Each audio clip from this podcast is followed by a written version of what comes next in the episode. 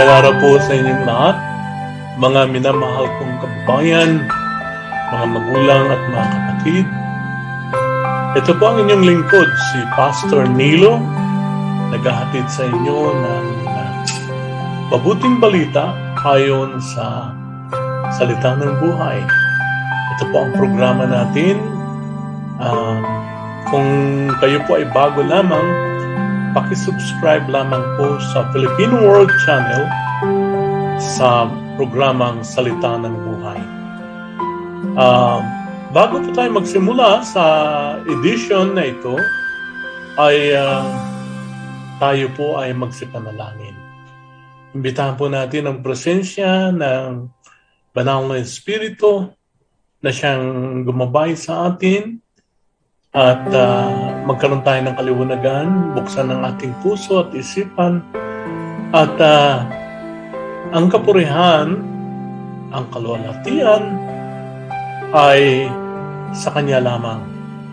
Sa ngalang banal ng ating Panginoong Kristo, pagpalain kayong lahat, kayong mga nandirito at nakikinig, hindi sa hindi lamang sa Pilipinas, hindi lamang sa uh, Canada, kundi sa lahat ng sulok ng mundo kung saan man naabot ng broadcast na ito. Tayo po ay sabay na napapanood hindi lamang po sa uh, YouTube, kundi sa Facebook at sa iba't ibang mga uh, podcasts. Okay? Uh, like Spotify at marami pang iba. Uh, muli po, kung kayo ay uh, bago lamang, paki-subscribe lamang po sa Filipino World Channel Salita ng Buhay. At uh, nakahanda na po tayo. Buksan po natin ang ating mga Biblia mula sa Aklat ni San Mateo sa kabanatang ikalima uh, mula po sa mga talatang 25 hanggang 26. Ang pag-uusapan po natin ngayon ay tungkol po sa tinatawag na konfrontasyon o pagharap sa mga problema. Paano po ba natin hinaharap ang problema? Maring ang problema ay hindi nag-ugat sa atin mismong sarili, kundi dala ng ginawa ng ibang tao. Okay? Ganun pa man, kailangan maayos ang anumang conflict, anumang segalot, anumang hindi pagkakaunawaan.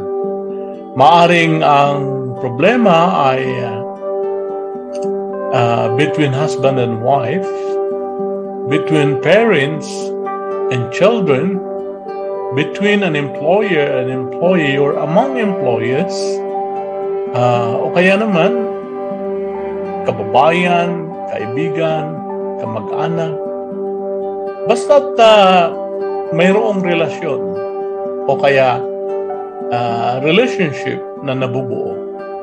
Uh, ang ibig ko pong sabihin uh, magkakamag-anak uh, magkakapatid uh, mga magulang, mga anak.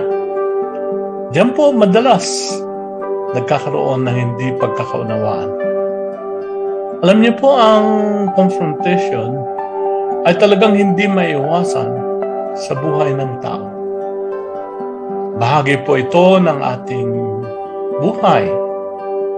Maging ang mga naunang mga alagad ng Diyos, kagaya ng mga propeta, mga apostol, mga lingkod ng Diyos ay nagkaroon ng konfrontasyon hindi lamang sa kapwa mananampalataya kundi sa kapwa-tao, lalo na po yung mga namumuhay sa kasalanan. Okay? Marami po tayong makikita sa Biblia.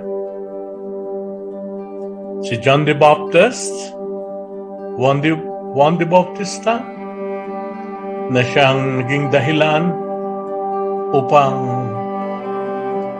maisiwalat, maihayag ang kasalanan ng hari ng bayang Israel sa, sa nung panahong iyon okay, na namumuhay sa kasalanan. Hindi lamang po si John the Baptist, maging si Jesus nang siya po ay lumakad sa ibabaw ng lupa. Ang Diyos na nagkatawang tao ay marami pong konfrontasyon na hinarap siya. Mga konfrontasyon na kuminsan ay nauwi sa isang argumento. Hindi sa lahat ng panahon ay banayad ang kanyang uh, mga pananalita. Minsan po may mga panahong sinasabi niya ang katotohanan tungkol sa mga gawaing masama na hindi dapat magpatuloy. Kagaya po ng kanyang konfrontasyon sa mga tagapagturo ng kautusan, teachers of the law, at mga Fariseo.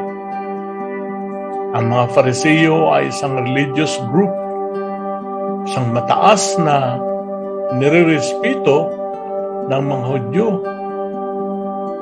Talaga nga pong sila ay uh, pinagkatiwalaan ng kautusan na nagmula pa kay Moises, ang lingkod ng Diyos. At ang comment po, ang sinabi po ni Jesus ay Sundin daw ang mga itinuturo ng mga alagad na ito. Sundin po, pero wag gagayahin ang kanilang mga gawa. Kasi po sila ay mapagkunwari. Hindi nila ginagawa ang kanilang mga itinuturo. So paano nga po ba tayo haharap sa isang konfrontasyon? Ibaba po natin sa level ng isang magulang na namumroblema sa kanyang anak na nagkaroon ng problema sa kanyang trabaho dahil po mayroong hindi nagustuhan sa management ng kanyang kumpanya dahil dito bigla na lamang nag-absent ang anak niyang ito at hindi na nagpakita ng mga ilang buwan. Kaya hinanap ng management ang anak na ito ng isang magulang na nagmamalasakit. Pinalaki niya ang kanyang mga anak ng ayon sa salita ng Panginoon. Pagdidisiplina pero kung minsan nagtatanong tayo bilang mga magulang na saan tayo nagkamali? Ano ang ginawa natin? Ba't nagkaganon ang ating mga anak? Hindi po lahat ay dapat isisi sa magulang. Dahil uh, kapag lumabas po ang ating mga anak sa mundo, ibig sabihin kapag nagtrabaho na, kapag nag-aral, kapag uh, nakihalubilo na sa kanilang mga kaibigan, mga katrabaho. Doon po makikita ang mga pagsubok ng buhay. Na kung minsan, uh, nagpo-fall short po sila dahil dito kailangan silang kumprontahin. Meron nga pong isang magulang na tinawagan mismo ng kumpanya kung ano po bang nangyayari kay Mr. Ganito Ganyan. Hindi na nagpapakita sa trabaho. At dahil nga po ang kanyang anak ay nahiwalay na, nakatira na sa ibang bahay, kailangan pa niyang tawagan upang uh, makausap.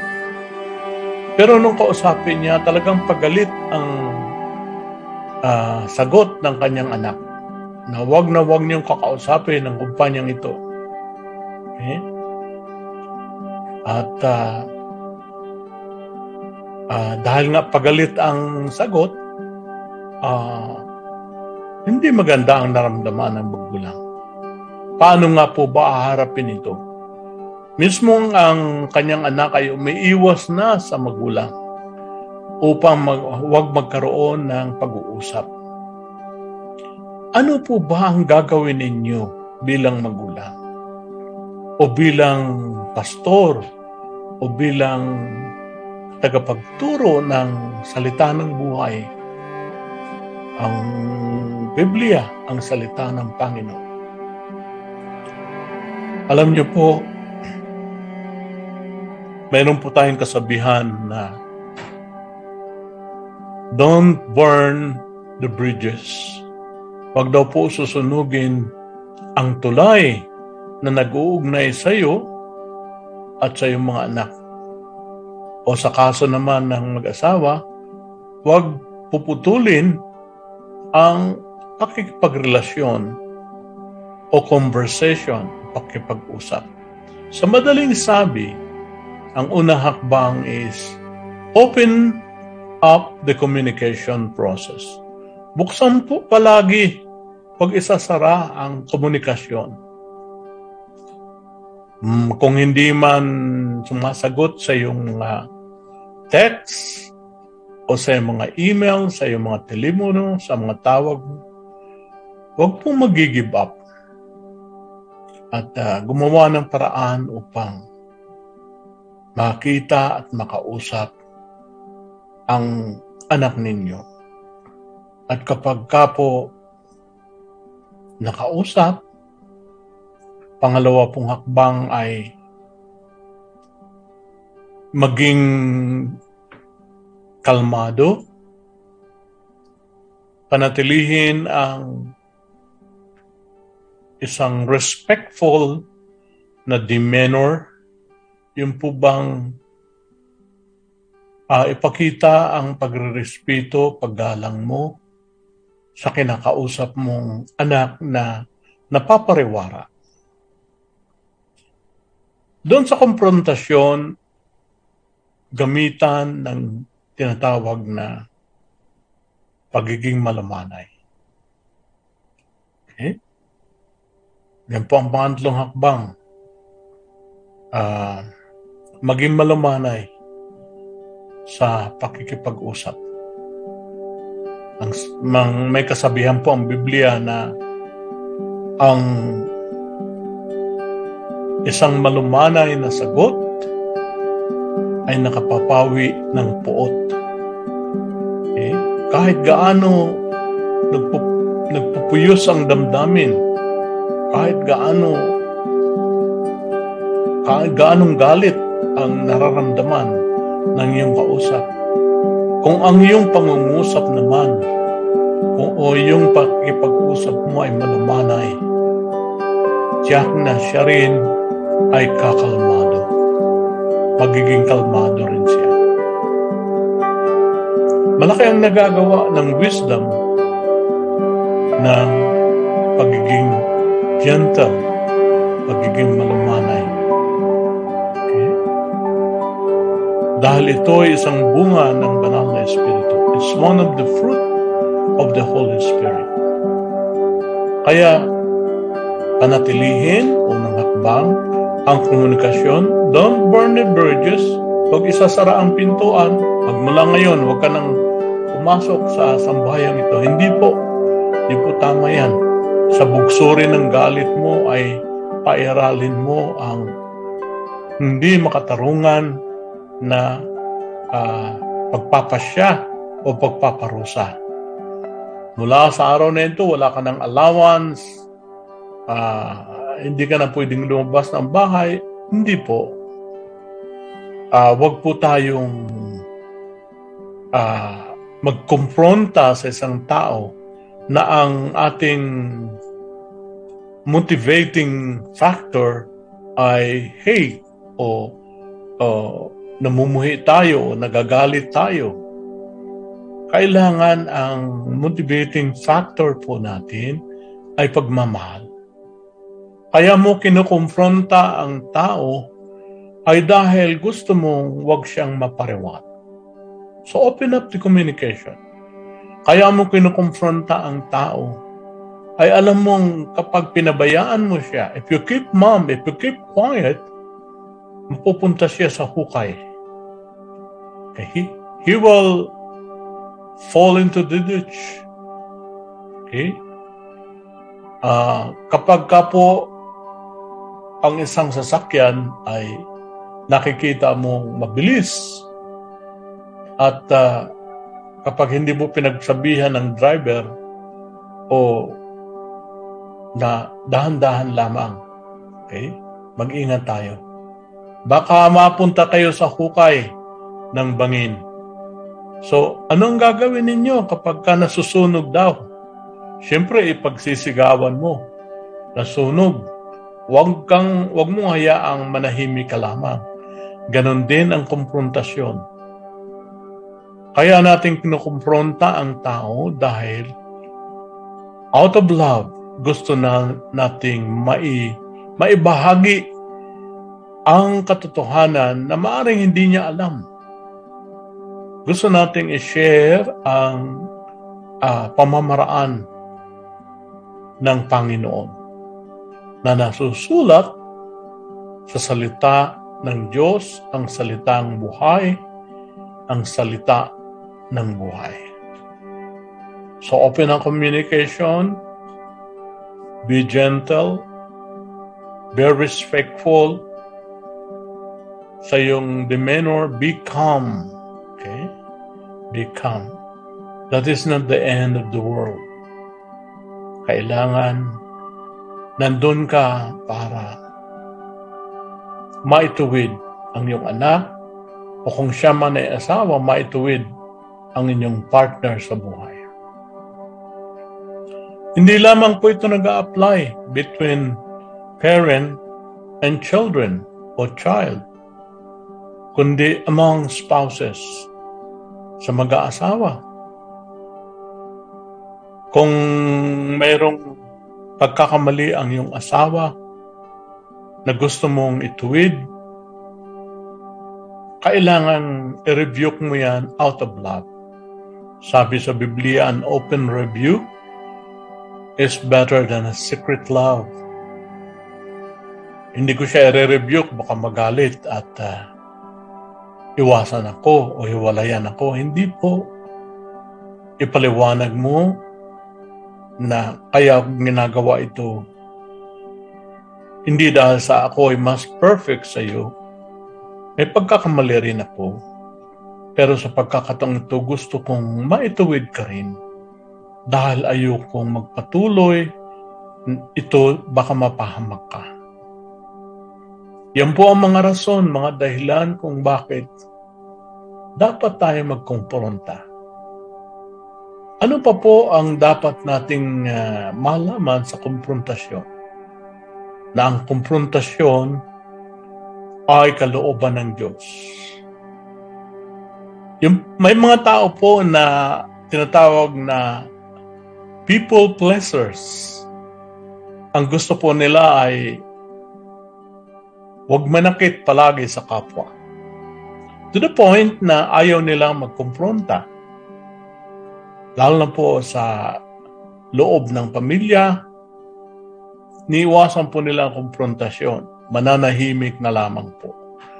At palalampasin ang anumang mga pagkakamali na dapat na maituwid. Hindi po nararapat. Ang mga people's pleasures po ay may hirapan po na maituwid ang mga dapat maituwid.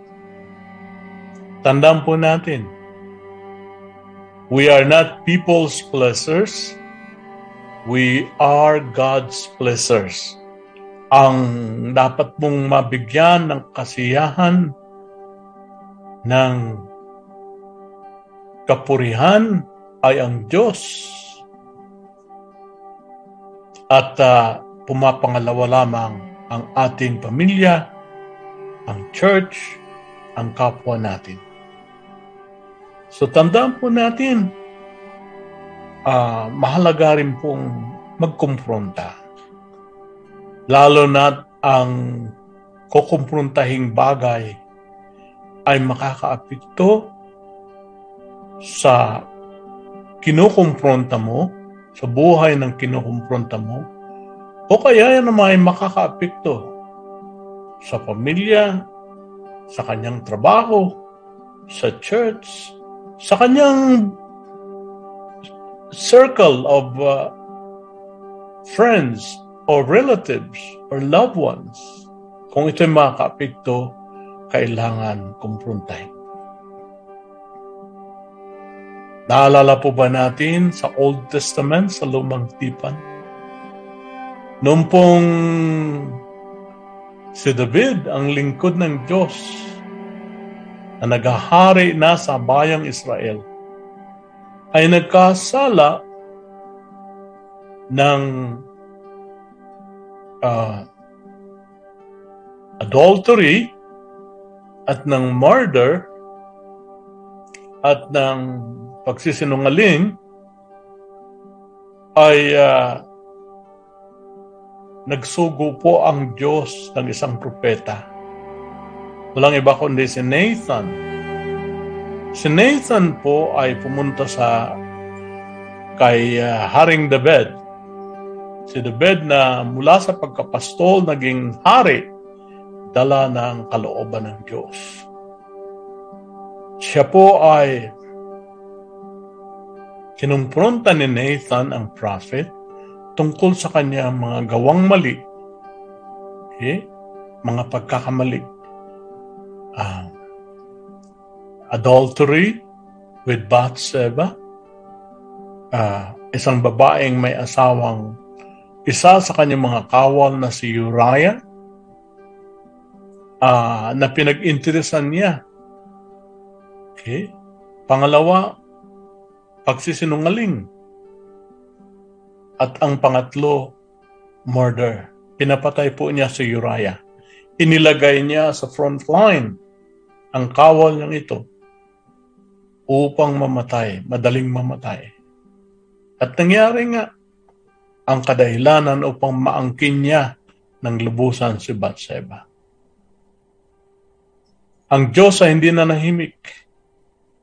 Sinabi niya sa bibig ni Nathan na ikaw ay nagkasala sa Diyos.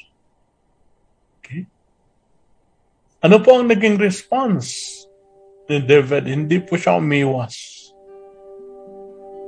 At uh, siya po ay nagsisi. Kung hindi po siya pinagsabihan o hinarap ni Nathan ang propeta ng Diyos,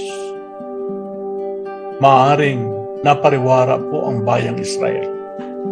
Kasi at that point in time, David was the king of Israel. He was managing the affairs of the land, of the people, Jewish people, na siyang napili ng Diyos. Kung hindi po siya nagpakumbaba, napariwara po ang bayan ito. At maaring napariwara mismo si David. Okay? Uh, maaring wala tayong mga binabasang Psalms ngayon o mga awit na si David ang siyang naging author by the power of the Holy Spirit. Isa doon sa magandang Salmo ay ang Psalm 51, The Cry of Repentance yung pong awit ng pagsisisi, yung pong uh, paghibik uh, ng pagpapakumbaba at pagsisisi ni David. At ang Diyos na mahibagin ay pinatawad po si David. Ito po ang kainaman kay David dahil hindi po siya nagdahilan, ah, hindi ko kasalanan yan hindi po, nung marinig niya ito, nagpakumbaba siya. Si, ako po'y nagkasala. Opo, inaamin ko ako'y nagkasala. Nagkasala sa Diyos. No? Okay? Ito po'y in-acknowledge din ng Panginoong Diyos. Mayroon po mga gandang mga circumstansya o pagkakataon na hindi mahirap kausapin yung mga kinukumpronta. Mayroon naman pong kinukumpronta na nagdadahilan, galit sa mensaheng dala natin at umiiwas na sa atin. Ano po ang gagawin natin? Balik na naman po tayo sa aking inihayag na katuruan, huwag puputulin ang komunikasyon. Yan po ang unang hakbang. Pangalawa, kapag magkaroon ng pagkakataon makausap, maging malumanay, ang dahilan kung bakit nandun ka ay kumprontahin ang taong nagkamali at nagkasala upang hindi siya mapariwara. Yan po ang bottom line, yan po ang pinaka dahilan upang hindi siya mapariwara. Pangatlo, maging kalmado, maging respectful, huwag sisigaw, huwag gagamitan ng braso, huwag pupursahin ng tao. Okay? Kailangan ilagay mo rin ang iyong sarili sa katayuan ng tao. Kailangan ng pangunawa kung bakit siya nagkaganon. At higit sa lahat, ipanalangin siya sa Diyos. Ipanalangin ka sa Panginoon. Imbitahin mo siya sa panalangin na Panginoon patawarin niyo ang kapatid kong ito, ang anak kong ito, ang asawa kong ito. Patawarin niyo kami, Panginoon. Pagkalooban niyo kami ng mercy at uh, patawarin sa aming mga pagkakasala. Ang konfrontasyon ay mahalaga. At uh, kailangan lamang maging kailangan lamang ay siya sa atin ang ating motibo. Okay? Ang motibo natin, it should be love. Love that comes from God. Mahal mo siya, gusto mong ma-reconcile siya sa Diyos at sa iyo o kaya sa pamilya o kaya sa ating mga kamag-anak. Ano pa po ang dapat nating malaman? Tandaan po natin, ang konfrontasyon ay isa rin pong pamamaraan. Hindi lamang para maituwid ang isang tao, kundi para ma-correct ang isang error. Meron po tayong mga social platforms sa kasalukuyan dahil sa advanced technology, nandiyan po ang Twitter, nandiyan ang Facebook, ang YouTube, at iba pa pong social platform, media platform, na kung saan ay ginagamit sa isang mahusay na paraan. Kuminsan nga po, ito dahil nga sa mga media tools na ito o platform, plataforma, na ihahayag ang mga pagkakamali ng anumang tao, anumang politician, sino mang naglilingkod para sa kapakanan ng sambayan ng Pilipino o para sa kapana, kapakanan ng komunidad. Huwag lamang pong gamitin ang mga media na ito o social platform sa pag-atake, sa pag-insulto, o kaya naman sa pag-iintrega o chismis sa mga taong wala namang katotohanan. Unfounded truth. Okay? Dahil isa na naman pong pagkakamali yun. Kagaya po ng ating inamahal na Panginoon si Jesus, yes, there were lots of opposition from the religious groups during his time. But he remained vigilant doon sa kanyang mga sinasabi na talagang ayon sa kalooban ng Ama at ayon sa salita ng Ama. Kung tayo po ay gagamit ng anumang instrumento o tools na magbo-broadcast ng konfrontasyon sa isang tao, huwag po natin kalilimutan ang pinaka-underlying motive. Ano po ba ang uh, talagang motibo kung bakit ginagawa natin yon? Walang iba kundi pagmamahal sa katotohanan, pagmamahal sa kapwa, at uh, pagtutuwid sa anumang error, pagkakamali. Error in information na inihahayag ng kapwa natin, lalo't mga politicians. Error in uh, dealing with the Filipino people sa sambayan ng Pilipino Gamitin po natin ang konfrontasyon sa maayos na pamamaraan. Bilang pagtatapos, akin pong uh, inaanyayahan kayo sa isang panalangin. Nawa po ay napagpala kayo sa edisyon na ito. Okay? Uh, 30 minutes lamang po Tiranawa po ay nakapagbigay sa inyo ng spiritual insights, ng karunungan, ng wisdom na kakailanganin natin sa practical na pamumuhay. Tayo po ay manalangin. Panginoon naming Diyos, maraming salamat po. Dahil maging sa platform na ito na pinagkaloob niyo sa amin, nakapagbabahagi kami ng iyong banal na salita na pwedeng maging gabay ng aming kapwa. Hindi lamang po yon.